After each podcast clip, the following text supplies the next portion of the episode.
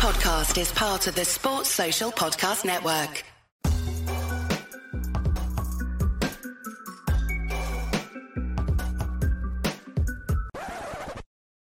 happening, everybody? Welcome to another episode of Courtside Fracas. It's myself, Yassin James, hosting. I feel like I'm playing a bit of hot potato with morale, alternating in the weeks and that. Uh, this week, I'm joined by a couple man cross continental as well. What's going on, Rick?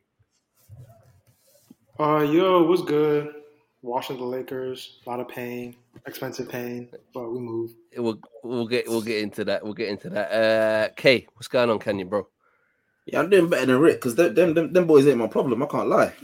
They I'm should be your the beautiful problem though. You can't just you can't just disown like that, bro. I, I I ain't disown them. I'm used to pain. I'm an Arsenal fan too. I'm just I'm just here to enjoy the beautiful game. All right, and sitting pretty as a neutral. Well, not even as a neutral. This is looking like the best Timberwolves season in. Ever. I wouldn't. I don't know about Hey, ever, no, but it's no, up no, there. no, no, Ever. no, not ever, but it might be like top five. Top Top top, five. four, top three In- maybe. inch, inching into top three, top two, depending on I what mean, happens towards We'll- these we'll last see. Kevin Garnett, weeks. Kevin Garnett was dragging us to 50 wins every year. So, any since Kevin Garnett is the best season ever. There we go. There we go. That's a good way to put it. I mean, look, let's just get this out of the way. I want to start on the Lakers. This has been like the awkward elephant in the room all season. And a, a graph come out today that went viral and whatever, and it like put all the teams. Um, it's, it's on the timeline. It put all the teams relative to what their preseason expectation were, and the Lakers were rock bottom uh, in terms of underperforming slash overperforming where they should be this season. As it stands at time of recording, they're ninth in the West, two wins in their last 10. One of those wins needed LeBron turning back time and getting over 50 um, just to put the Golden State Warriors away. Only three games ahead of Portland in the play in spots. And obviously, Portland are doing a little mini tank. You're not expecting them to really overtake the Lakers. So I think that puts the Lakers even in more of an awkward issue in that you're almost guaranteed to have to maybe face up to this awkward, embarrassing, maybe playing game. Pelicans are rolling, other teams around in the West are rolling. And then we'll get into the pick situation as well, because someone said online today, ah, just tank it, bro. Just just dead it. But you haven't even got your pick this year either. So so Rick, you said it, you said pain. Pain was the word. Like how we all knew Westbrook wasn't the best fit with LeBron. We all knew that, you know, they were having to to scrimp and, and scavenge for for a couple contracts here and there. But we didn't think it'd be this bad, like 10 games below 500, this bad, and still this deep into the season, this bad. Yeah, like the Lakers, what they did this season was that they took a huge gamble. They said, listen, we don't think LeBron is going to be healthy, and we don't want him to have to play like MVP level throughout the entire season. So they went out and got Russell Westbrook to take the load off. That was their like train of thought. And LeBron and Anthony Davis co-signed it. Pelinka was like, you know what, I'll co-sign it too. So the whole organization co-signed it. Whoever's trying to act like they didn't, it's just they're trying to like play the blame game, like, oh, you wanted him, but it's on the whole organization for that because his strengths really didn't suit them. And what expounded the fact, what expounded that bad decision was that he's on a lot of money. So they essentially had to fill out the rest of their roster with vet minimum guys. And they're you had to gut the roster. You had to gut yeah, the roster. exactly. And they're confused that like vet minimum guys are playing like vet minimum guys. Like you, you can only expect so much out of certain a lot of the rotation members that have been playing on this Lakers team. And not only do they get vet minimum guys, they needed a lot of older players to buy in and do things that they've never done. So you needed Westbrook to come and be an engaged off-ball player on both sides of the ball. He's never done that. So for to, for you to bring him here, he's he's tried. It's, it's failed, but he's he's tried. He just has never done that to a high level, and they needed him to do it on this team. And it's like he's thirty something and stuck in his ways, as most NBA players are once you hit a certain age. They needed Melo. Melo's been good. Melo should not be playing 25 minutes a night, asking to move his feet and defend, which is essentially what happened in the last game. And people were trying to Yeah, kill Melo. well, I mean. Jalen Green's come out afterwards and said, "Ah, yeah, we targeted Melo down the stretch. Yeah. Melo shouldn't be even out there in the stretch to be being targeted." Exactly respect. right. These young boys need some respect. So you come in the post game interview, yeah, we targeted Melo. Hey, the thing about the old old days, Stay the old old days, days. bro. But I said yeah. it how- two episodes ago. I said it, bro. This post All Star break bump that people think teams are gonna have. It don't exist, and it especially don't exist for the Lakers, bro. I was saying it time and time again. And now what? What? So how many games left? 15, 17 games left? Whatever Something it is. like that, yeah. Something like and, that. and and they're now hoping with 10 games after 10 games left 10, hmm, not 10 games sorry 10 games under 500 you're now hoping and praying oh we'll put something together to be in a good position to play in it's not Yeah. happening and And what I feel normally like- happens post break the Lakers have lost a bunch of games for different reasons. Like some certain games have been unlucky, certain games has been poor defense and poor effort. But you can only have that happen so many times before you just accept the fact that this is a bad team. This is Like a it's one bad thing team. to drop Yeah. one or two games. It's one thing to drop three. You're having like multiple nights where guys aren't being consistent defenders, and it's like, well, these guys have never been consistent defenders anyways, and for you to rely on them for that, that's just a poor decision making. Another thing is that the Lakers have just been one of the. This is one of the unhealthiest seasons I've seen. I think if you look like top to bottom, the best net ratings in terms of lineups that they've had, no lineup has played like for the best net ratings. It's it's been 82 minutes. That's the second best. Mm. The best net rating that the Lakers have had on the floor have played 62 minutes together. So even when they have shown signs of being a good team, that team's been on the floor for less than two NBA games. Yeah. so yeah. essentially and- just, I, I guess that's kind of leads me to the next thing because obviously, like you say, Russ was almost insurance break in case of emergency and stuff like that. What sort of stuff have they tried? What have they tried that hasn't worked? What is Vogel? Because I feel like you say everyone co-signed it. I feel like if there was any guy who probably didn't, it would have been Vogel. What's Vogel had to do and maneuver, and and what have you seen that have been like his efforts to stem it? Because you look at the losses, especially if it's like last last round of ten. Pelicans on a good resurgence, but that's a that's a rival playing team. You don't want to drop games there. Um, Clippers are beat up themselves. Reggie Jackson had his way with Russ and enjoyed it very much. Not really someone you want to drop a game to. Spurs don't want to drop a game to.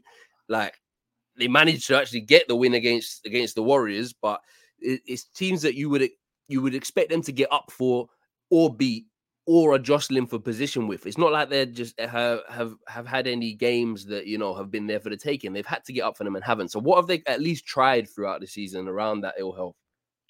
Um, I think what Frank has pretty much tried to do this season has just been to stem the defense. Uh, whoever goes up against Lakers is basically just a whole bunch of ISO. Like if you're a star player, you come against the Lakers, you just yell out ISO, ISO, because it's very hard for me to list three good defenders on that team. And of the good defenders, you have Anthony Davis who's injured, and LeBron James who's 37. And every single time he moves out there, like you're starting to see it. You're starting to be like, okay, this this guy's aging. So what Frank tried to do at first was just control the defense. He tried to have Avery Bradley playing a lot. He wanted to have as many wings out there as possible. He relied on DeAndre Jordan and Avery Bradley for God knows why or how long. But then that was just really bad for the offense. And at the beginning of the season, the Lakers were just trying to play fast because the best version of this Lakers team with Anthony Davis and LeBron James, everybody healthy, they're going to need to be a team that gets transition buckets a lot because they're they were never going to be a great half, half court offense. The appeal of it was that you have Russell Westbrook starting the break, you have you have Anthony Davis on the break, you have LeBron James on the break. If you can get deflections, steals, and get out and run, you can put pressure on teams. You can get teams in foul trouble. So we tried to play fast, but the problem was that, like as good as Russ is when he plays fast, when you lose that little bit of uh, athleticism, your decision making like becomes that much more key. And you're seeing like uncharacteristic things from him that haven't been there his whole career. Like his finishing at the rim has been really bad his whole career. He's lost a lot of touch with his jumper and just his finishing in the past couple seasons. And you're just also relying on him. You're relying on him to cover up holes that you brought him in for. But when you brought him in, you also created more holes that you're now putting on him. So it's like people are like, oh, Russ can't shoot. He's killing the spacing. And it's like, your spacing last year wasn't great. If you thought that Russ was going to come in and help the spacing, I don't know what to tell you. Yeah, So- yeah. It's just been like, it's been so many lineup problems because the other thing is that we just had no one available. Like, a big problem is just how small our backcourt is. Because when you play Russ at the one, you have Malik Monk at the two. Those guys are just such bad off ball defenders. But you need them out there for their offense, especially Malik Monk, who's been one of the better players who we again will not be able to re-sign because he's on pennies, and there's no way he's resigning with us for that much. So yeah, I think he he kind of gambled on that. Was like, I'm gonna just go go live in LA for a year, take a minimum when his his market rate's well above it. Yeah, exactly. So you can't even fix that. And then the one guy who can fix that, who is a bit smaller but who is a bit better defensively, is Kendrick Nunn. And I don't even know if he exists right now. I don't know what's up with him. It was a bone bruise. But I didn't you did- say wasn't he injured when he joined? He was, but it was never supposed to be this long. And he actually played for us. He played in the preseason game. Okay. So I don't even, I really don't know what's up with him. He pretty much just took a contract to, he really, he's really getting paid millions of dollars to watch courtside Lakers game. That's pretty much In street clothes. Not even fucking suited up. It's been Not insane. even suited up. And then we've had to pull like we've had to pull guys like Stanley Johnson and Wenyen Gabriel, and that just kind of shows the effect like that the wing depth is. Like I remember it was a tweet saying that the Lakers have a 6'9", 35 percent free three point shooter on their bench, but Frank Vogel won't use him. I thought to myself, that sounds great. That 6'9 player is Wenyen Gabriel. Like this is this is who we're calling for now to be getting more minutes. Do you know how bad your wing rotation is? Like Stanley Johnson was looking really good out there and simply off the fact that he's young, can move his feet, and can play hard. That's a very big indictment. Like you can't you can't have bad guard play and have no wings, and we don't have good bigs. You you're failing in all three aspects. You're failing in Everything. guard play, I- the uh, wings. I'll go back. I'll go back to the construction of it though, right? And I, I get, I get the rationale in hindsight that Westbrook for when LeBron sits and he can supercharge things more so than this other person. But I am not a Laker fan, so I'm not involved in those fuming discussions. But I swear that the DeMar meeting was as good as done. Like if the Lakers extended a proper good offer to Chicago, they would have got him. And he sat with LeBron and AD or whatever. I mean, I'm not saying he's all the solution because I, I think you touch on it there. There's not, it's not like you're gonna get defense. It's not like you're gonna, but he gives you more wiggle room with the money. You probably don't have to gut as much to get him. Um, I, I would argue he is. Yeah, I'd argue he's a better player than Russ right now. I don't think that's a real argument. Like with how the season's gone, maybe not last year. It's more of a conversation. But how did? Why did that not happen? I don't know. Uh, I feel like it's it's really just you're at the point now where there's just a lot of blame game going around. Like you kind of have Klutch trying to be like, okay, why don't we make a move at the deadline? And then you have fans trying to be like, oh, this is LeBron's fault. And you just have a lot of people like kind of blaming each other when this was just a collective decision. They had the chance to sign him tomorrow and stuff like that, but there was an appeal to Russ because one, he's from LA himself, and two, just a bigger brand name. So it's just like whether that should matter or not. But that, I I, guess that's, I guess that's the, that's the other thing with the Lakers, and people talk about the deadline, right? And then like people, the Lakers were linked with bringing Schroeder back.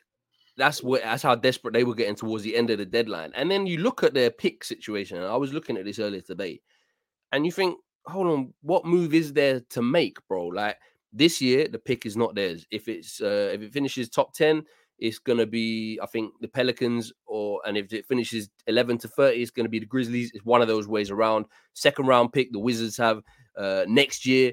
Uh, the Pelicans have the option to swap. Uh, the year after that, first round pick, the Pelicans have the option to swap.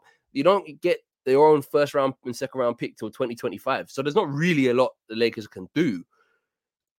I, guess is find a landing spot for Russ, but and I, I think Russ could probably do a job on a on a smaller market team, and you know, but he's not going to be the the injection that he was at Washington, even or Houston. Like you're looking at a massively distressed asset, and for that to be your main bargaining chip with no real pick capital at all. So that's why I found those LeBron quotes a bit funny when he was like, "Oh yeah, I love the Rams GM. He won the Super Bowl. He don't care about picks." It's like, bro, neither do the Lakers. They don't have any left. Yeah, like, it was a weird quote in general, and like the Lakers did like trade away their picks for a ring, and it worked. Like they got they got what they needed. So you can't like you can't really like you can't manufacture picks. You know what I mean? Like, and you have your future kind of like mortgage for the next couple of years, and you did that for a ring. You did that for two stars, and it worked. So going forward, it's like talking about the GM and stuff. There are problems with how the Lakers are run in general. Is that like when Jeanie came back, she did a good job of just like not being her brother because her brother was just kind of taking the piss and he was just doing a whole bunch of bad decisions. terrible contracts. Timothy Mozgov was getting max deals for no reasons. But one thing that she does do bad is that they're run like a very. I hate this comparison, but it's kind of how when you look at football, how the Glazers kind of have their whole family running the stuff. That's kind of how it is with the Lakers in terms of Kurt Rambis being there, who failed at his last previous two jobs, but because he was like knows them because he was part of the organization before, he comes back and has a job. So it's like, and you're hearing like news like Phil Jackson might be coming back, and it's like a lot of, it's a lot of just like family nepotism, but it's not like necessarily family family. It's just like if you're associated with the Lakers, they feel The Lakers family, yeah. exactly, and that just it becomes it becomes like you're you're treating a very prestige organization like a mom and pop shop to a certain extent, and that's why like some of the bad decisions come from because like as much as like everyone wants to put it down on the other person, somewhere along the way, one of y'all should have realized, okay, this is a very big risk we're taking, and they they essentially didn't. Like they took the risk and it waffled, and that was always my problem going to the season. It wasn't just that you were getting Russ; it was that you needed Russ to be such a good player, and you needed you needed him to show signs of doing things that he hasn't done in the past, and you supplemented that by having to bring in a bunch of vet minimum guys. Like this is a very old group. If that's like I saw the Rockets game yesterday, and I was like, they can't keep up with the Rockets. They're not very good defenders. Even the guys that you have that could be solid defenders, you need to like for for for an impact guy to be a good defender that doesn't have athleticism, you need to have a good defensive game plan. Like Austin Reaves has been getting cooked for a while, but he has good Who? defensive mechanics. But Austin Reaves, yeah, Lakers rookie of the year, bro. he has good Bro. defensive mechanics, but it, it- Nah. it doesn't matter We just suck. We just he's, suck, bro. just- he's essentially just going to get overrun and overpowered. And at that, as soon as that happens, it's like, where's the weak side defense? Where's the rotations? Where's the help? So it's like you need him to be almost a standout defender on his own for any of his good defensive abilities to even make it. Okay, respect Austin Reaves though, man. But he's built like Yaz. How can I respect hit him? some, hit some big shots. Big hit some 12 big made. shots from. Big Twelve made. Hey, so, He was- he so, was uh, going- Reem- bro. he was having Reaves, wars with just- Cade in the Big Twelve. I'm not I'm, I'm glad. I'm glad we've done that. like I'm glad Yaz. we've Nah. done. I'm glad we've done the Lakers thing because He was I feel like we're with getting to the postseason. Nah, Austin Reaves will get his respect as soon as he leaves the Lakers, bro. Because everyone be- on no, the no, Lakers, no, no, no, no, no. But like Rick said, Austin, Austin Reaves will be alright. Austin, I think Austin Reaves has a potential. he'll be alright anywhere else. But here, Here's the thing, here's the thing though, show, like- bro. He's been getting targeted on defense because he's like a skinny white undrafted kid in it. Like it'll make So more sense yes. really. It will, it'll, it'll, make, it'll make more sense really to target like Russ and Melo on defense because like, Yeah. Russ is Russ is a good on-ball defender when he locks in, but off the ball he's beyond tragic. So I think Austin Reaves gets target because he looks like an easy target. But the thing is, like he's actually he does all the right things defensively that I'd want a defender to do. Like you know, if he tries to fight over screens, he battles. You know what I mean? Like, but like it, there's you, he can't stay in front of Jalen Green. Like no one can stay in front of Jalen Green. So like Jalen Green's gonna Yeah. try ISO him every time. He's he's gonna You be should in trouble. be targeting Malik Monk or Russell Westbrook. It'll Westbrook. make more sense to target Malik Monk and Russell Westbrook, but people, Yeah, but the streets, man, the streets, yeah, like street Austin credit. Reaves, Austin They're Reaves target got the that white kind of respect. Yeah, that's what I mean. So that, that links that links us. I wanted to get this Lakers thing done because as we're approaching the postseason now, we'll hopefully be Never That- to see that- the Lakers that play on my discourse television done. again. yeah, basically like they need to get Well all done. their games off national TV. At least I'll watch everything on League Pass. Rick, you're out there having to rely on E ESPN, Take, A- take us ABC, off and national that. TV, please. Yeah. That's another thing. We had the sec. We had the hardest. That other thing I didn't understand was that at the All Star break, fans were like, "Okay, we have time to regroup. First part of the season's done." I was like, "Do you know how easy our first part of the season was? We have the hardest schedule left in basketball. If y'all Mad. watched us fuck up for the majority of the first part of the season, we have a guy that's injured now. We have LeBron James playing center at 37. What And about also center, yeah, 37 center in- at in 37. England, and last night when you were like, he just wasn't even trying to stop Sengun. He was just like, you know what, just have your have your Yo, points. he was like, "Listen, my knees, I'm crying for help." Like I, So I he was watching. Like, he tried to go on a burst, and he couldn't do the burst. Like he he was trying to give someone a hezzy in a burst, and I was like, "There's no, there's no burst. There's Uh, no." so we, there's- we, we touched on we touched on a couple things. I, am glad we got this Lakers thing. I'm gonna segue it in from uh, the other thing I want to talk about today, which is rookies. So we've mentioned Reaves, mentioned Sengun. Sengun might get another little mention. But as a neutral here, Reeves, I got a quick question for you Mhm. regarding the Lakers, just to draw a line under it. Oh no. Lakers or Lakers or Celtics, who's more likely to win the title next out of those two teams? Uh, Celtics. Even with the mess they're in. Celtics. All right, that's all I needed to hear. All right, As long as, the, as long as the team don't end up in Louisville, you little slapper. What do you? what kind of St. Louis, St. Louis, yeah. Cel- nah. Celtics If- can win the title this season. Like, you know Hey, what I mean? no, Like, no, no, we don't. We don't even gotta say that. We don't. We don't. You know, if, if that's not gonna everyone's happen. held, we need some injury luck. We need some injury luck, but They it's, it's like, not. I'll, I'll bet. I'll bet my hair on it. It ain't happening, man. It's not totally out of the range. It's not they- totally they're, out of the realm. definitely right at, at, at present. I'd say they're definitely in the top five favorites to get to the. I think we, get to the I think we match Eastern teams well. Yeah, yeah. I All think we them. match Eastern teams well, but we're relying on Brown and Tatum every single night to do their thing. The only having a team, the only team in the NBA right now that's for certain better than the Celtics is the Phoenix Suns. There's there's no other team right now that you can say is playing better basketball than the Celtics.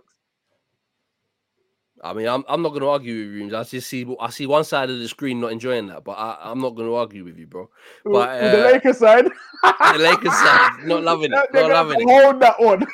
I know, I know, I know. Rick's still expecting Tatum to to jump over when his contract's done, but we'll have to we'll have to see what happens to that. bro. Hey, I don't know we're waiting on that. We're waiting on that. Just Tatum's not even like, bro. He liked Kobe, so what? Everyone liked Kobe, but like that don't mean he's gonna play for the Lakers. The St. Louis expansion team is my only real fear. Yeah, Alright, if they look, get, if so they get a team in St. Louis that, that Bradley Beal, Jayson Tatum super team's gonna go crazy. yeah, then then we're done. Then we're done. So so we got we got asked about this on the Twitter, and we were planning to do it anyway. And I feel like, like obviously getting towards the end of the, the season, there's all this sort of award season here, there, and everywhere. The MVP, la la la. We're not going to waste time with the MVP just yet because I know I know where Reemz's uh, side is on that. But one I think that you kind of get an idea of by now already usually because a lot of these guys are not on postseason teams by nature of where they are drafted, is rookie of the year. And although we got three unreal talents taken top three in Green, Cunningham, Mobley, I feel like this rookie class, and this is I, I wanted us to tank once COVID was ravaging us. I feel like this rookie class is so deep on quality to like the top 10 guys. There's some second round guys who are there that I feel someone someone basically just flat out asked the pod, like, yo, who are the rookies I need to watch in it? And so I think I think this is what I'm gonna open the floor to. And I, I guess let's revolve it around a rookie of the year sort of conversation. Let's start off with the main three. So obviously, I think Mobley is is the easiest one to start off. So Kate, you said you've you've he might be your guy. Who said that? What, what you love him? What you if someone hasn't seen Mobley, how you Oh. summing him up? Not my guy. I thought that was Reemz guy. That's Reemz guy, not me, bro. That's, No, that's my guy man. and Reemz guy, but Yeah, I thought I thought. I thought he was your pick as of right. Nah, wait, wait, so if, if he's to- not your guy, if he's not your I'm guy to- out I'm of the here to put you candidates, who's your guy? Oh, uh, I- who are you asking me? Oh, I- I think he's. I think he's my. I think he's my guy to win Rookie of the Year, just because. Yeah, the that's what nature I of, mean. Like his, what I of his impact. I think that's, that's that's the nature of his impact. Like, I knew he was good, but I didn't expect this much, especially him being a big man. And we've seen last year with Wiseman. I know he's a lot more talented and he's got a lot more to his game, but we see with like big men when they first come in the league. I'm not really sure like how much they can do because of their body size and obviously the way the league is played at the moment. But he's fitted in nicely, especially what they got going on at Cleveland.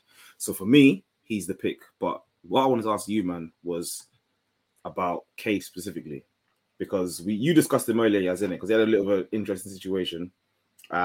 Detroit obviously started slow. Everyone kind of write him, wrote him off a little bit. We think- started I calling him a think- bust, but all of a sudden he started playing, Nah, I and think no one's he's really I got chat for him. Do you know what is funny? I was listening back to um the the pod me and Reemz did about the draft, like as it was coming, right? And and I was I can't remember exactly what it was, but Reemz basically said Cade is gonna be like a 16 point six assist guy straight out of the gate. Immediately. And I believe I don't know if I I, I, I might I, need I to could double check. I check could it. check this. I could, listen, I'm pretty Man Day, I could sure. check the I'm pretty stats. sure, as it stands, he is a 16 point six assist guy straight out of the gate, and I think a lot of that. Um, part yeah, of that 16.6, 5.8, 5.2. yeah, I, f- I think a lot of that early form was a the Pistons are shit, like they're bad, he- he like, started the season injured as well. and he came back injured. I think it was a, it was like either his hamstring or calf something. He had a strain. He rushed in. I think he saw people making headlines straight away, like Mobley, and he wanted a little bit of that. And he is very much like a he is a bit he is a leader. Like if you watch him at Oklahoma State, like he was take he was taking over games. He was like he's like a 30 year old in that respect. Um, I think Cade's been really good, bro. Like uh, he's he's actually been a bit of a worse defender than I thought he'd be. But in terms of the playmaking, in terms of of just hitting the shots he's meant to hit, I think he's been really good. But what I would say is I I, I don't think he's got the there hasn't been as many wow moments with Cade for me because I was loving Mobley coming in. I think there's been more wow Mobley moments. Last 10, Easily. 9, 8 games has been Jalen Green's season, who we're gonna I know talk about in depth, especially after dancing all over the court. That- that's a handsome man.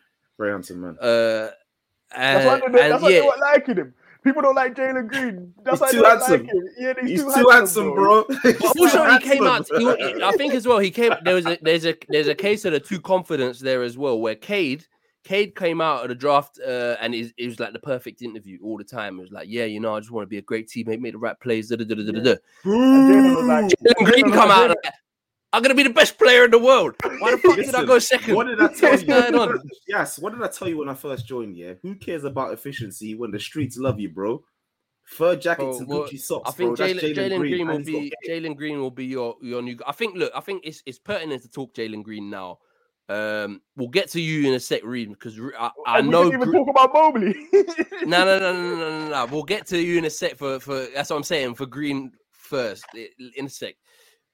But Rick, Evan Mobley, leader of Rook of the Year for you, is it or or someone else? Um, nah, it's Mobley. I think even in the last ten games, he's kind of just like not really falling off. He just hasn't even got the same love, but like he's just still been very productive. And like you just never see big men come into the league and be defensively this good this fast. listen, listen to me. It's insane. He might be the best defender we've ever seen. Yeah, like, that's not hyperbole. He might be the best defender we've ever seen. And Who, I just how, find- how many how many guys have come into the league as a rookie and like literally could make like an all defensive team and like be a defensive player of the year contender? Like, Ooh, off the top of your head, how many can you think of off the top of your head? Tim maybe Duncan? three. Tim, yeah, Duncan? Timmy. Because you can't say Hakeem? Shaq because he wasn't. Hakeem wasn't. was going to be the one I said, uh, but he wasn't really an David all-defensive Robinson? Like how many? player. Like those They- are like the all time greats. and he's he's moving his feet and like even the physicality doesn't seem like it seems to be affected. You see when he was coming, you see, you see, pre-draft yeah, everyone's worry was he was skinny, right? And he was gonna struggle But he's smooth. against the more physical bigs. But okay, so he was fortunate with the fact that he's got Jarrett Allen next to him, who could really be the guy down low to really bang with those big bodies. But he's he's still been their most impactful defensive player. Like he, he, he's he's a he's a better he's a better defender than Jarrett Allen at like every aspect of defending. Like he's more And he's switchable. quick. He's a, He's a ten shot times a blocker. defender in space as Allen. Yeah, like He's very quick his, on his weak feet. Side, his weak side help defense is insane. He's like he's like one of the like league leaders in steals. He's like seven foot. Like he's a rid- Yeah. he's ridiculous, and he doesn't have to be the, the the focal point of their attack because they got Darius Garland, they got Jarrett Allen. You know what I mean? Like so, he doesn't have to. Their, their attack, the, um, Sexton when he's healthy, their attack doesn't have to run through him. So he's he's had a chance to grow offensively and slowly build up his offensive repertoire. Whereas guys like Cade and Jalen Green, like they were expected to make things happen straight away offensively, and like they struggled at first and they like had their growing pains. Whereas Mobley was just able to focus on being impactful, and he's shown the offensive upside that he has. You know what I mean? Even though he hasn't been like one of the primary options, he's still shown It's he's just a the, serious the, two-way the guy. quality of everything, the touch of every Mm. shot he makes, some of the fadeaways he makes, like He's just off the glass. He's just Nice. class. He's So just, just nice. class. That's what he said. Just pass on grass, as they say. in the way he moves his feet on the when he gets when he switches out onto the Yeah. perimeters, his mobility crazy. Like I've seen him take might- someone off the dribble, and I said, "Hey, hold on a second, buddy. Like, what's going on Nah, here? he's- He's just he's just a lot quicker than all his matchups. He's he's nice. yes, that, I- that that pod that we did when he spoke about the draft, I was like, I think like Jalen Green coming into this season is the best player in this draft class here. But I think Mm. over time, when I everyone think, yeah, yeah, yeah. when No, we everyone said hits their peak, Yeah. it might be Evan Mobley. You know what I Evan mean? Mobley, Evan Mobley is like a Anthony Davis level. yeah. I, I don't like the word unicorn, but I think he's Yeah. got the touch for the three ball. It's not there yet. He's not taking as many, you know, but he's got the touch for it. He has shown flashes of it. I think the biggest thing for him as well, and you can credit a few things for this. You know, obviously the uh, what I said about the Lakers, that same sort of um, metric for the Lakers, where they are the biggest underperformers of what their pre-season over under was. Cleveland have smashed theirs out of the gate. And I feel like obviously Garland's taking a leap, but I feel like Mobley's a massive part of that. Well, the guy doesn't miss games. He played like sub of the most minutes of any rookie this year. He doesn't miss games, doesn't get hurt. He- he's handling different sort of had, he had, size he had a little period where he got hurt, like like a little, a little. I think he, I don't know if he hurt his like wrist or something like that, but he was out for like. Okay. But he wasn't that long. Like it was literally. Other than that, he's been really durable as a big guy. Like James Wiseman came into the league, he couldn't stay on the flipping court. Like and you he's know what I mean? he's Like, light, bro. Yeah, I think yeah. that actually adds to it when you're a big man. When you're when obviously I don't think Mobley's the heaviest. I think Wiseman's quite a bit heavier than if anything. But so Yeah, and like Mo- Yeah. Mobley's got Mobley. Mobley, he's got a strong base. Like the bottom half of his body is quite powerful. As the top half that it's just a slim, needs- and that It's works. like, when, it's like when Giannis came into the league. Like Giannis always had a big back and broad shoulders, but he was just skinny. Mm. So like you always saw like he he he was gonna fill out. Yeah, so the wiry guys will stay fit compared to like your bigger lower bodies that will bang. Yeah. So I ain't surprised that he stayed fit. And like you lot are saying, like all these things aside, he's impact defensively has been insane. He's had a borderline, if not all star season. He should have been picked, but he wasn't. But again, playing for Cleveland, and they ain't gonna just start throwing rookies all star selections these days unless you're Yeah, when was the last time that something crazy. Luke, Blake Griffin, Luka. like, yeah, exactly, exactly. and Luka So- was Luka, Luka wasn't even an all star. Like I think it's and Blake Zion, Zion, and then we don't we don't talk about him no more till he starts. Zion playing was an all star as well. He missed Nah, most not in his, I don't think rookie year. I don't think Yeah. he Are you it. sure? No, I He came, No, I think he came in quite late, injury wise. Don't forget he had another. Oh, he had a procedure right. at the start He of that as well. 30, he 30 games or. But yeah, I think he? even Oh, even yeah, you're second right. year is the earliest you're seeing more often Yeah. than not. Um, speak. Like, I want to talk on on someone else, Rick, because I know you watch a lot of these guys as well. Um, people talk about impacting defending, so that we've gone from one favorite. We're going to just step out into the second round for a sec now. New Orleans Pelicans have been one of the best teams in basketball this month.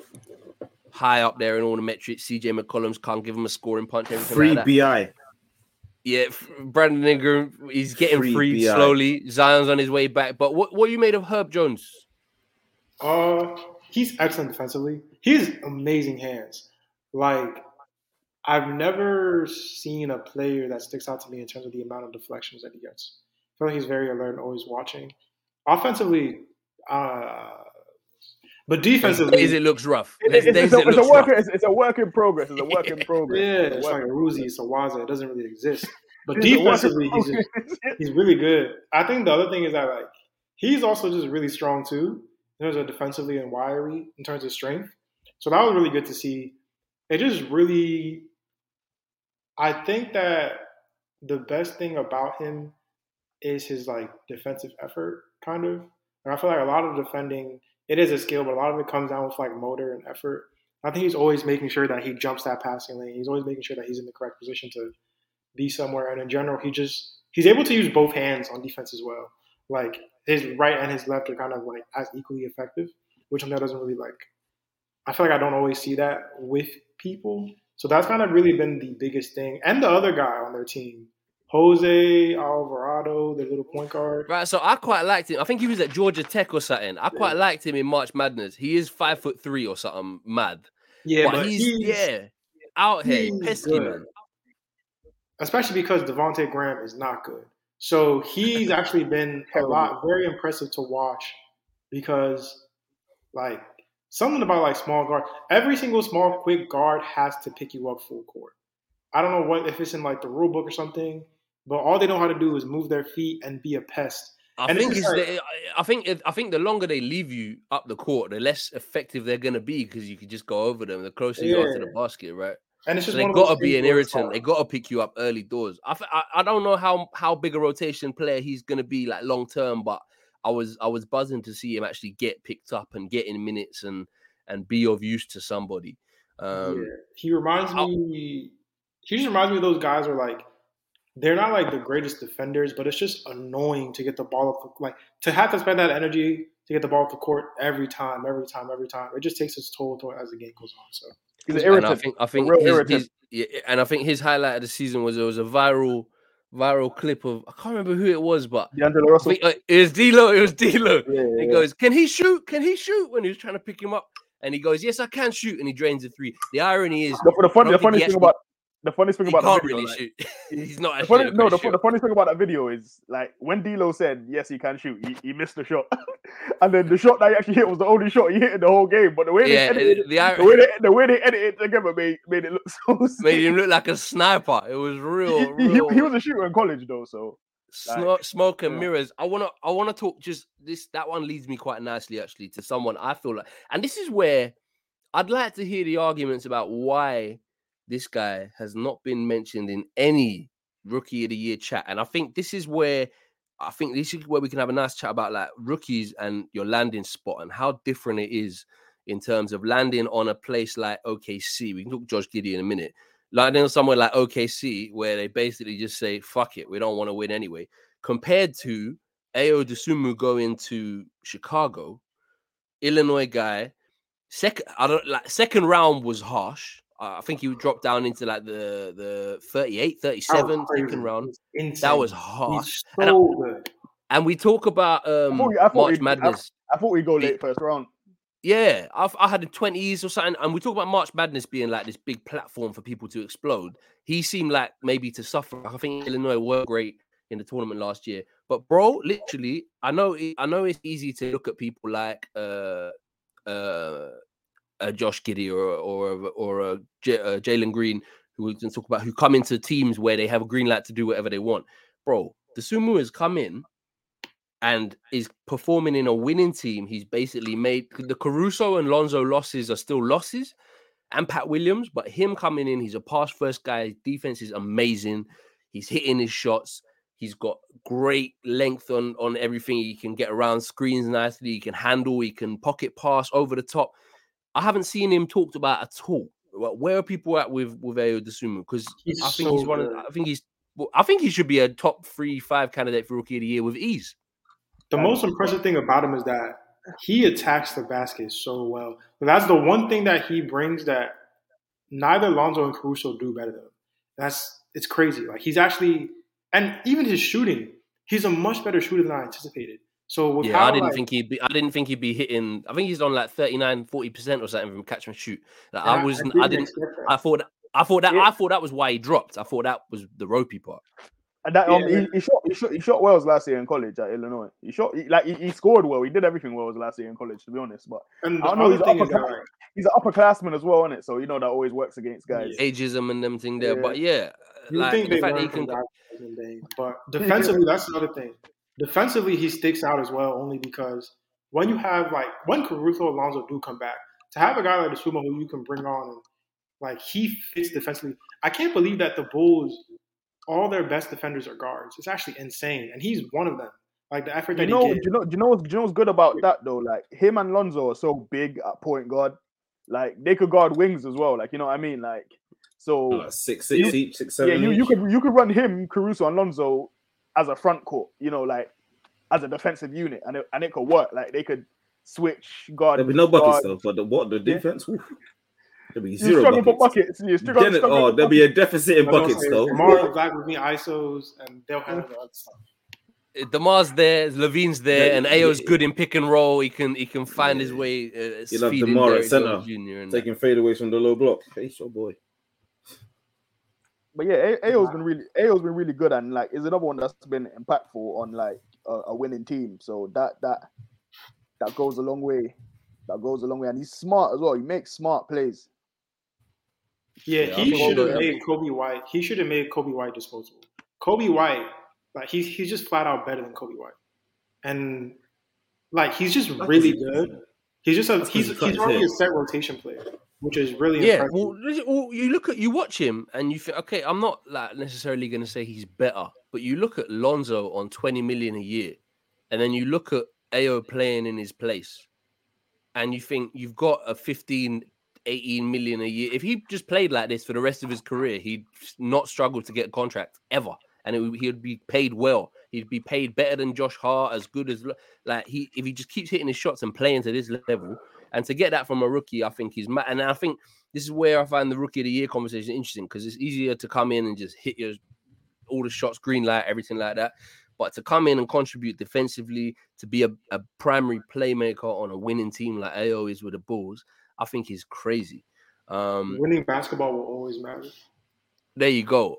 Now, I think now's the time. We don't have to always talk about winning basketball when it comes for rookies, and it's good time to bring him up. Your rookie, as you tell me, Reemz, every time because he had a rough start, and I just thought to myself, uh, obviously, I loved what he did. I loved what he did with G League Ignite, and it was just a bit of a rough. But for, what? trust my eye for talent, bro. Trust my eye for No, talent. not after Aaron Nesmith, man. I'm fucking What- crying about what- that what one. about Aaron Nesmith? I said he He's looks like he awful, could be all right. Like I never said he's going to be an Oh, all bless star. him. He's was like, shocking. like nah, he- look, but hasn't he played Jay- well as a part of like the rotation, like in in your winning? I think run? to be honest, to be honest, I think they just misscouted Aaron Nesmith. I think they, Yeah. he's uh, his shooting was not a great sample. Like he's a good hustle and bustle guy, but I don't think he's a. I, I think they scouted him wrong. Jalen Green, man, Jalen Green, your rookie, Jalen Green, Mhm. is is in ridiculous form. He's he's like over. He's around 30 points a game in his last nine or 10 games. The consistency is now starting to get there. He was struggling early on in that he was chucking stuff that wasn't falling. Defensively got lost. He got called out a couple times. I don't think it helped that he was part of a young backcourt on a struggling team anyway. A guy coming into the league with his expectations of success to then find it as hard as he did at very, very, very first. It was not going to be always choppy, choppy waters. It wasn't going to be smooth sailing. But it's rookies, bruv. It's rookies, and I think the the high points are what you need to look at, especially for someone like Jalen Green, who is still one of the youngest players in the NBA. I think he's still 19. I don't even think he's turned 20 yet he's 19. bro. I was, uh, uh, and it's. I don't want to make him sound like an old man because he's not. He's still in his ascendancy. But the the Lakers game is especially in terms of just how he can, his long limbs in terms of getting around guys and getting to the basket from mad angles and dropping dunks was jar like, and I could see him in a year, maybe even two, just having those. If the Rockets start putting some wins together just ha- he will be the ESPN Sports Center highlight every morning, every morning, every morning. hmm How's his season gone as someone who will have watched it closer than I have? Um, so a couple things, right? So think um he got injured in summer league, so he started the Mm. season with a little injury as well. I think it might have been a little hamstring, a little groin injury. I, I- don't quote me on that, but I know he got a little injury in summer league. Um, he's coming. So the Rockets, I think they're one of the youngest teams in the NBA anyway. Like I think they're like maybe like bottom five youngest teams. They've got a lot of rookies on their team. So they got they got Jalen Green, Green, They got Josh Alfie Christopher, Sengun, They got Josh, Josh Christopher's Christopher. been up and down. Yeah, yeah. Uh, Kevin Porter Jr. is not a rookie, but he's he's like third year guy, second year Yeah. guy. He's a young Yeah, so boy like- still. He, what does he know? he's like I think he was an undrafted guy, so it took a little bit longer to get him into the league. So yeah, he's he- he's not a very experienced guy, Kenyon Martin. Um, but yeah, so and the Rockets have been playing this whole season without a point guard. Let's like not forget that. Like, so if you're a young wing player, it's easier to adapt to the league if you got like a like a like last year Anthony Edwards for guy example, he had he had Getting you in your spots, reminding you of the sets. easy shots. So like he's playing with Kevin Porter Jr., who's also a two guard, but and he's and they're trying to develop him into a point guard. You know what I mean? So both of Hmm. these guys are two guys that's kind of figuring out their games and and their things like that in it. So earlier and um and early in the season, um Coach Silas was playing with two big men. So he's playing with Daniel Theis and Christian Wood.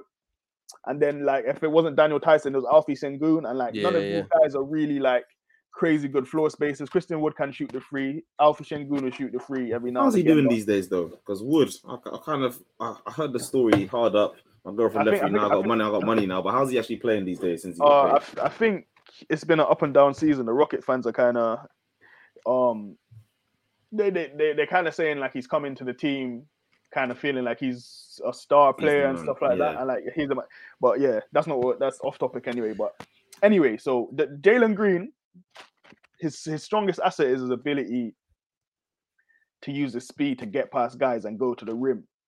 So playing him with two um playing him with two big men was kind of like hindering hindering him because like it was hurting Just the clogging the spacing of space that he needs to clog- work. it was clogging the space that he needed to operate. So he he was just like settling for a lot of step back threes, tough mid range shots. You know what I mean? And like his, his shot has always been like uh, uh something to work on. Like he shot really well in the G League, and everyone was surprised. Like the step up he took from high school to G League as a shooter, like, was a really big jump. That's probably one of the main, the most exciting things that he showed in the G League. So obviously in the NBA, it's a little bit harder, guys. Defense is a bit more, you know, guys a bit more athletic. So The speed of it as well. Like you The see these guys hitting 40, Yeah. 30 in the G League, and then they come Yeah. for their 10 day contracts and they can't hit water in the ocean. Exactly. So yeah, you know what I mean. So he struggled at the start of the season. You know what I mean. Like he wasn't very efficient. Bad shooting nights. Couldn't get to the rim because it was clogged. You know what I mean. Like guys like Christian Wood and Eric Gordon hogging the offense, like so he couldn't get many touches. You know what I mean. So I think since so I think since the All Star break, he's kind of just like he's gone through his kinks a little bit. And I know I don't know how much you guys watch of Anthony Edwards, but last season, his rookie year, he had a very similar kind of like development as his year went. Yeah, like, it was it was a, like- again it was a people were just saying he couldn't shoot at first. Yeah, Anthony yeah. Edwards. They were just like, Like- oh, the free is not there. Like it was as Yeah. bad as we thought at Georgia. Wow. Yeah.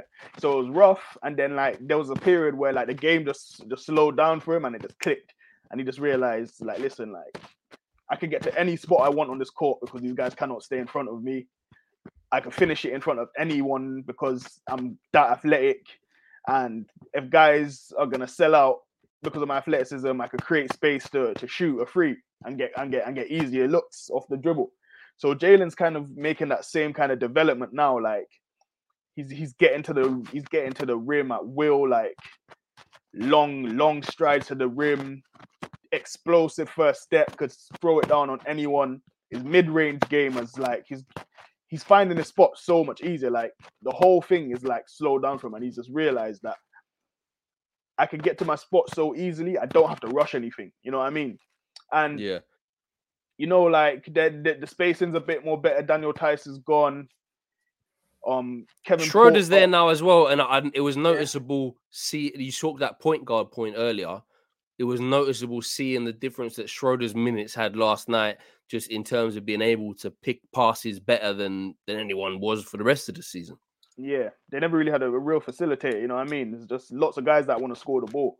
You know what I mean? Josh Christopher's got um he's picked he's picked up his game recently as well. Like all these guys are just like figuring it out, and they're all young. You know what I mean? Like when you're a guy like like when you're a guy like Jalen, like he isn't really like a he isn't really like a natural playmaker. He's he's a scorer. You know, he's an offensive scorer. Mm. You know what I mean? So when you're that kind of guy and you, and you're struggling to shoot, people are just gonna look at you as another high volume, low efficiency. Yeah, yeah, kinda guy, and you know what I also, mean? and also coming in and as as much as it is a young team, there are people who've been there for two years, three years. Christian Wood, you got there, who if he's throwing his weight about is one thing, and then you have those early games where you are chucking it up and missing, and and it starts to just weigh a I bit. I can't and lie, though. hit- I can't lie. Not when you're that age. Funny enough, when you're a rookie, to me, when when they're young, the last thing I look at is efficiency because, like you said, that is just No, so not so that it's, of it's just in terms of their own The belief in their game. It's their Oh, own belief in their yeah. game. Like throughout the season and stuff, you come in and Yeah. all of a sudden it's the NBA, and you're like, every, like I they- think we've said this on this it. podcast before. Yeah. Every the end of bench guy in the NBA has been the best player playing basketball Before. most of their life. And then AAU, they'll go and college, they'll meet some people who are maybe their level. But even so, in college, you roll around and play against shit half the time. So for I think Jalen, I think I think since the All Star break is or last ten games or so, I, I misspoke earlier. It's about twenty. It's twenty two points, which Yeah. for a rookie taking the difficulty of shots that he's taking. If you see the shots he's taking, some of these step backs are stepping back like three meters, I, I don't think I, I don't I don't think I've ever seen someone create space on a step back like he can. crazy. Like, the, the, the separation he creates on his step backs is ridiculous. Like, Yeah, I've seen it's him mad. step back from I've seen him step back from like the elbow to the three point line yeah, exactly. and like And so the in one motion. Like he's a and off of like a little off of a one-two dribble as well. Like some of the Yeah, difficulty of the shots is crazy. It's not just You see what spot he did, you see what he did to. Brandon Clarke.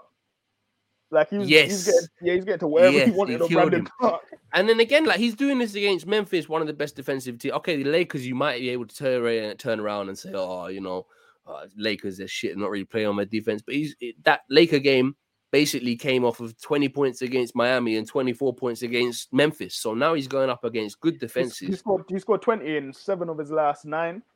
So I think I think he's been the most improved rookie since the All Star break. I think that's fair to say. Yeah, I'd say so. Definitely, I'd yeah, say yeah, so. I think, and that's what and I- that's and- what I meant with Cade earlier. Cade kind of simmered, and he hasn't really exploded like that. Mobley like I think, came I, I out think, I think I think I think Cade is starting to really like show a consistency in his quality. Yeah. Like, so in everything, so everything. So I think he scored 20 in like, his last five straight games. So he's starting to really show a consistency now, and not only as like a scorer. We knew he was going to be a good scorer straight away. Like he had, he, had, he always had that skill set.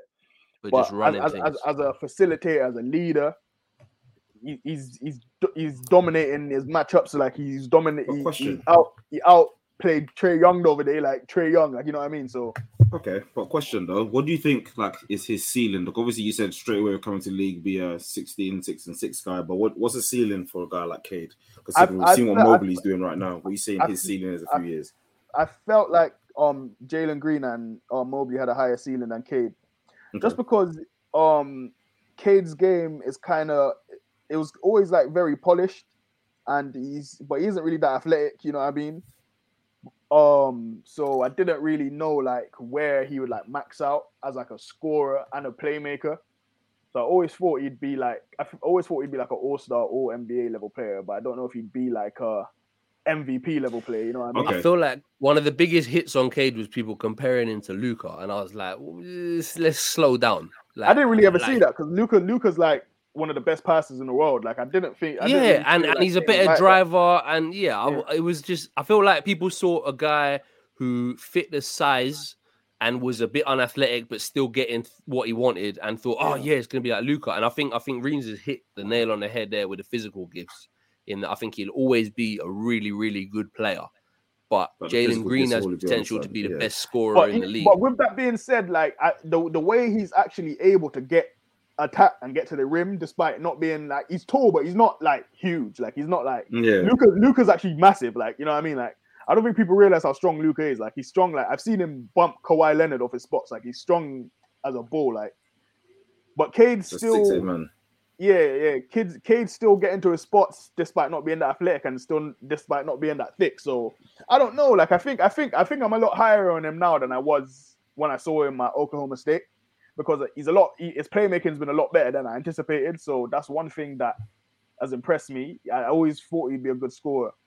So I, I think I'm a little bit higher than high on Cade than I was at the at the start of the Okay. year. He's, a, he's he's impressed me a lot, especially recently, in and his ability to just like control games. Is a is his, his clutchness, like he's really shown Yeah. clutch clutch capability. So yeah, nah, no, no, um, Cade- Cade's been amazing. Yeah, I've got another one though, because I know Yaz would appreciate this as well. He's the guy that likes to delve into the lower round, lower the first round and second round. Like, are there any guys that you would say might shock you later down in the draft? Because you know there's been drafts every year, late first round picks, second round picks just blow up and explode. You get IT's period of being the last pick in the draft, becoming what he is, Draymond, whatever. Are there any guys like that for you, either of you, that you think can like push on in their later years or showing signs at the bare minimum? Um, what like are you talking about like second round guys or like late first round guys? Late first round, second round guys, just guys who've kind of gone on the radar. 'cause We talked about the main guys, the Evans, the Cades, the Scottie Barnes, whatever. Um, Who are the there's a- guys that have like fallen there's a- under? There's a few for me. So there's um Tre Mann who who's it? Tre Man, is. I like sick. Tre Mann.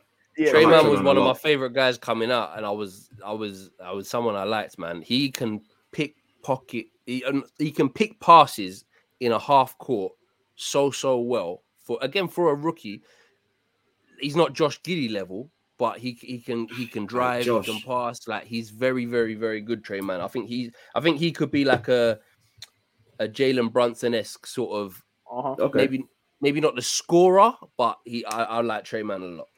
You mentioned So- Josh Giddey. What were we saying? Oh, he's amazing. Like I said, he would be. like I But said, do he you, would thi- do you think you see the you see Josh Giddey though Reemz you- like Yeah. uh, the bit- the thing when people ask me about Josh Giddey I say and I, it it sounds like a cuss but it's not it's just I see it as quite a matter of fact I feel like Josh Giddey was the player that LaMelo detractors thought LaMelo was going to be and do you think the scoring is going to be a problem like he's his Ah, no, good no, enough that he's going to be an asset even though he's not going to be a He, good play, he plays. He, he plays next to Shai Gilgeous Alexander, who's a supreme scorer. So I think it will be just fine. Like you know what I mean? Like I think Josh Giddey. I don't think Josh Giddey's ever going to be a twenty point per game guy. He's going to be like a. He's going to be like a bigger Steve Nash. Like you know what I mean? Like Mm, he's going to be a guy that could get. Josh Giddey will play 35 minutes a game, and for all of those 35 minutes, he will get guys on the court whatever shot they want, like whatever shot they want, and he'll be able to post up smaller guards. if his free ball gets good, he'll be able to hit shots. You know what I mean? Like he he, he is a he's a great. He's probably one of already one of the best passers in the NBA, like comfortably, already one of the best passers in the NBA. And um, before he went down for his injury, he's won. He won four Western Conference Rookie of the Months in a row. He was averaging about 16 a game. He was getting a triple double every other game. Like he could do whatever you want him to do. Like, and he doesn't need to be a first guy because they got Shai Gilgeous Alexander. So he's gonna be a guy that makes everyone's job so easy. Like Mm. that's that's there's no, there's not much more you can say to be honest. Like he's been great. Okay, All then right, we'll, and we'll then skip to uh, sleepers. This is, this is before sleepers. I want to talk on one more guy. Who? Most minutes played of any rookie. Franz Wagner. Uh, yeah, one of the best three point shooters of any rookie. I was he can do stuff off the bring dribble. He's he's sick, bro. I, I- the, mo- like, the most points of every rookie as well. He's the only rookie that scored over a thousand points. Already. I There you the go, second- and he's just hitting like he's hitting, Kane. Kane maybe maybe has like 850, 860, something like that.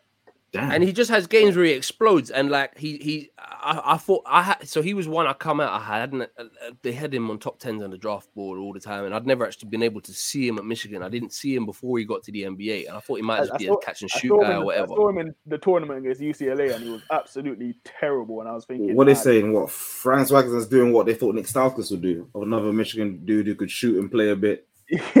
no, Franz Wagner's Franz Wagner's doing stuff that no one thought he would do. Like that, Oh. that- that's He's the he's a lot quicker than I thought he was. They thought he was gonna. off, go- They, they, every, he- he was projected to be like a three and D guy when he came into the league, but he's beating guys off the dribble. Oh, He's bro. hitting his three balls. He's one of the best cut. I think he's like 95th percentile in terms of like cutters, like cutting to the basket. and shit that, like that's like- where that's where you compare him to someone like an Ayo who goes into a winning team. I think Franz has this green light and is showing so much more of a skill set than I thought he would, bro. Like when I was seeing him blow by people, he's like six eight, six seven. Six- He's blowing by. I think he might be. I think he might be six nine. They're saying they're Bro. saying six ten, but let's let's give it a six Yeah, eight. I think- because I think- you know the what I NBA mean. inflates. I think he Like, might be six. I think he might be you six nine. see, you see this Germanic six nine guy come and hit threes, and you, you your mind goes to one place, and it mm-hmm. rhymes with Burke. Oh, I was gonna say Hakeem, but yeah, go for it. But and I don't think he's going to be that. But I, I'm surprised by how much he can actually do off the dribble. Like, He- and I think- he's more, he's more of a perimeter player than Dirk. Like Dirk was like, yeah, he's not a classic big man. He's Yeah, not. yeah, He's not going to be like low block or anything. But I just I've been really impressed. And to be honest, like I've, you look at Orlando in general, Mo Bamba's had a good year. Wendell Carter's had a good year. Like, and he's able to play with those big guys. And like you say, he's a perimeter guy. They they don't impact his spots or, or anything like that. Jalen Suggs is there. He's had an up and down year, but I feel like Orlando have a lot of good.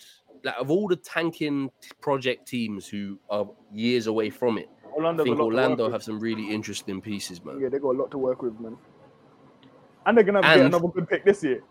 Yeah, yeah, exactly. That's the other thing. Like you look at people like Houston, people like Orlando, they're right down in OKC, they're right down in the other thing with Orlando is you got Jamahl Mosley, who apparently Luka was fuming, left the Dallas staff, and and was like Luka's Luka's coach because he didn't want to have anything to do with Carlisle. So you, you hope he can you can hope he can do stuff. What, what do you think has been the problem with Suggs this year? I think defensively he's been okay, but he's just not been the scorer that was it a Gonzaga Uh, system making him look a bit too good? Nah, I think I think he's he's just a guy that's still learning how to play basketball. If that makes sense, like Mm. he's a football player. You know what I mean? Like, so yeah, he still- chose basketball yeah, later. Yeah, yeah. So he's, he's still a little bit rough around the edges. He's still got to work on his handle. Um, so what he's got, he's he, he- he's got a, he's got a good IQ. He's a he, he's a good athlete and he's got good size for the position. So he could he could get to the rim when he wants, but his touch around the rim isn't amazing just yet. Mm. His shots a little inconsistent and his handle he needs to work on his handle a little bit, get a little bit tighter. You know what I mean? But the the the, the he's the signs are there. Like before when he's when he came into the league, I compared him to um Kyle Lowry and, and Chauncey Billups, who are like two guys that kind of had slow starts to their careers as well. Mm. You know what I mean? Like, but then they ended up being like good good contributors and championship teams. You know what I mean? Like they, they never were star players, but they were all star level guys that made good teams better. Like, and that's what I kind of project for Jalen Suggs. And he's already like a he's already a plus defender in my opinion. Like, so that's Yeah, only gonna yeah, get yeah. better as well. Uh, all, all the advanced graphs that people like Canyon hate have him as sky high amongst rookies, decent among graph. Listen, Canyon, don't make that face. You don't like. You, why are we looking at a graph and we're talking having a hoop convo. One of them. no one trying to of look at ones. graphs doing a hoop. No, man, look, they- you're telling me um, T Rex win three shares, whatever they call. I don't know what the hell. There they we go, call the it. They- they they and make- thing there. Yeah. They be they be making up shit as they go, man. Listen, the eye test wins every time. I And- saw, I, I saw, I saw, I saw one today that said, "Um, fa- fantasy points per seventy-five possessions." Brother, What brother, fuck? brother, if that does if that bro, if that doesn't scream Cheeto fingers, I don't know what does. Man said fantasy points per 75. Brother, big oh man. oh my days! Hey, but listen, Go, listen. outside, go outside. For people with money involved in those leagues, for people with money involved in those leagues, that's the most important graph of all of them. yeah, they're, they're Bro, go outside. Go outside, bro. You're, you're, you're scaring them away. so. All right, listen. La- last word. Last word. We haven't even touched on Scottie Barnes. I don't know if anyone wants to talk Scottie Barnes. Scottie Barnes is had a monster year compared to what I thought he would in terms of him being Yeah, able to score. yeah, I can't lie. I, I I missed on Scottie Barnes. I thought he'd be a mess. He's been really good. He's been. Really, I, I thought I Scottie think- I Barnes. think- I think that's the one guy I missed on. I thought Scottie Barnes would be a mess. In I thought NBA, I thought he'd be like a deluxe Herb Jones. Yeah, and yeah, yeah. That's what I saw. That's I thought he was gonna come in and be a great defender straight away, which he has Yeah. been. But he's actually been really good offensively as well. Like Oh, like he's like he's he's like a go-to guy in the post for them. He's able to score some mid-range. Look, he's he's been really good. But look, last word, I'd like rookie of the year, top three. do you know what? Yeah, I think I feel like it's harsh to put to leave Franz Wagner out because I think like if you consider everything, like he's probably been one of the three best rookies this year, like in terms of consistency from start. yeah, to yeah, yeah. But That's why I it. That's why I I, and he's probably the most surprising one to me as well. yeah, like but in terms of of- like what he's done. but because of Cade Cunningham's surge and he's really starting to play like that franchise number one pick guy, it's going to be hard to leave him out of the top three. So mine is going to be Evan Mobley one, Cade Cunningham two, Scottie Barnes three. Oh, okay, that. Okay, okay, I know maybe Scottie and Cade is is like if you if you if you want to have one of the Scottie two and Cade Yeah, three, I'm yeah, not mad yeah. at that. But I just have K2 because I just prefer the way he plays. I think Scottie's probably gone most under the radar of all of them. If I'm honest, like even on this pod, like, I just thought of him last. He, he started off the hottest as well. Like he was the he came out the gate like He was playing. Yeah, looking like away. favorite. Yeah. Um, Okay, I'm, what I'm were your sorry to be, I'm, so- I'm sorry to be boring, guys. It's identical. I think Evan Mobley's very much clear, and I like the resurgence that Cade has shown. And again, the extenuating circumstance of him being injured at the start, like people wrote him off saying, "Is he going to be a bust? Is he going to come in and play?" Second and then third, like you said, Scottie Barnes, who was actually first for me halfway through the year, but then, yeah, life happened. So, Evan, Cade, and Scottie. Fair play, fair play. I'm, I'm, I'm gonna, I'm gonna bounce Cade out of mine and put Ayo in his place just for the winning basketball and the winning plays. Put him third, and I'm gonna go. bro. I'm gonna go. I'm gonna go. Evan and Scottie. Ayo? one and- oh. Yeah, bro. Third. Oh, I thought, oh, over I guys like been Josh Giddey and Franz Wagner and Okay, Nice. full disclosure. I've watched one game of OKC all season. fair enough. I don't blame you. I, I I- don't blame you. I, I've watched one game of OKC all season, and I think it, I think it is Evan, Scottie, and then but then it's like it's weird, bro. Like Jalen Green, if he'd just been like this a month and a half ago, he's Yeah, showing like, enough. Yeah, I'm, Jalen Green's my favorite player in this class, but man's not gonna ignore the It's first just three months too the late. It's just happened Yeah. too late. yeah. It's just happened too late. Yeah, the handsome But tax. yeah, it- it's just not to be, enough. just to be different, I'm going Evan, Scottie, and then Ayo just because of the the win column and how he's been thrust into a proper role with no Lonzo, no Caruso, no Pat Williams, and and what he's what he's taken on. Um, but yeah, like listen, like I said, we got asked this on the Twitter, like what looky what rookies need to be looked out for. So f- listen to this, whether it's scorers, defensive players, Oh, whatever. Hopefully, Oh, God, can, I, can, I, can I just go back to the question Kate asked about uh, a few of the sleepers? yeah, throw them um, out, man. Throw them Yeah, out. run them out because this is where Yeah. people need to be listening and going to All right, to so some find what rookies so to some follow. guys we didn't touch on. Um, Jonathan Kuminga, gonna be amazing. Obviously, We didn't even talk about him Yeah, and Golden State. Golden State. We didn't even talk bro. about him and Moody. Bro, this is what I mean, bro. This rookie class is It's, sick. It's, it's generational. I'm telling you. It's sick. Obviously, Jonathan Kuminga and Moses Moody has, has come onto like a title contender. Being on a, a title Yeah. contender as a rookie is like you ain't gonna see much minutes, but It sucks. Look at slowly Wiseman. and surely, Jonathan Kuminga and, and and Moses Moody in recent weeks has started Motion to Moody show- started getting in, getting his points, getting looking not out of place at all. Um, I think Kuminga, though, he's I think be Moody. I think. Moody. If Moody had gone to a less guard heavy or wing heavy team with Wiggins taking so many minutes, Clay's reintegration coming in, Poole being a breakout guy over the yeah. last two years, I think if Moody had got drafted somewhere else, so like I think even something like so the Pacers took Duarte just before Moody, Mm-hmm. um, Spurs took Primo just before Moody, and they're trying to find space for him. Hornets have well, James Borrego don't want to play rookies, so James Bouknight's basically done nothing. But like, I feel like Williams went to the what, Ziaire Williams went to the um. Ziaire Williams is another one, bro. he's- Ziaire he's been- Williams he's been solid. He's has been solid on another Yeah. winning team, bro. Yeah, like I really thought, I- there was a game a few weeks ago. I, every time I'd watched him, he was just hitting threes out the corners. And then there was a game a few weeks ago where I hadn't watched him for a bit, and then all of a sudden he's taking it out of the corner and getting to the rim and mid, and he's just added to his game and throughout and, the season. and and and Jarby getting him some easy looks as well. Like he's ha- he, he's having kind of like a great like rookie season on a contending team. Like Mm, finding an important role and like still getting the chance to like work on his game and grow. So yeah, man. Um, That's he's a luxury, solid. man. Uh, I like um I like Is- you pro- people that probably don't watch the Pacers, but I like Isaiah Jackson at the Pacers.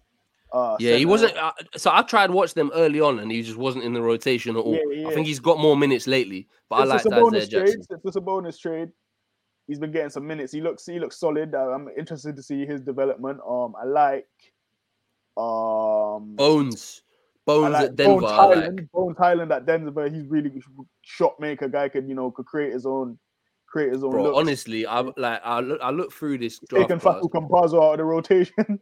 Bro, we we haven't talked about Cam Thomas. Nashawn Thomas. Hyland would have probably looked better at a, at a team where he got a bit more of a look. He's been okay. Mm. Like, there's so many people we have not even flipping touched on, blood. Kessler. Edwards.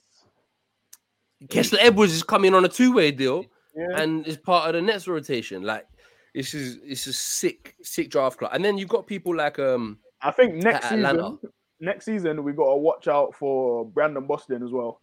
I think Brandon yeah, well, Boston. well, Brandon Boston managed to have his first breakout game of this year against me, against the Celtics earlier in the year. Nah, you got And to I think that, bro. I think Brandon Boston's Brandon Boston's one of those ones as well where the skill's always been there, Mhm. but he's Had a one tough, co- like had a tough, tough year at college.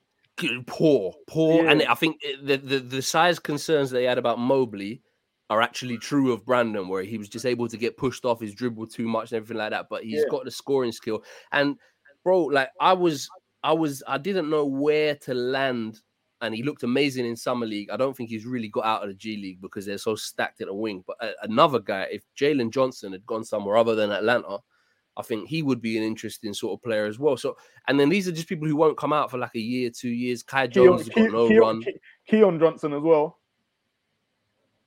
Keon Keon Jo- Johnson, Keon yeah, Johnson, um, he's he's gone to um he I think he's gone to um, he, he was in that the- trade, I think. So he's gone now. now to Portland. Yeah, from- he'll get minutes next season. Yeah, and he's like he's just a mad rim runner, crazy athletic, bro. Literally, just, I won't lie. I haven't started my big draft watch for this year, especially since Celtics got rid of their pick. But it's not going to be this past year. It's not going to be this past year. There's some guys I like. I like that. I like that. Uh, Murray. Um, Now the top the top ten in this year's draft is crazy as well. Crazy. the, the the ten's good, but it's not like this mm.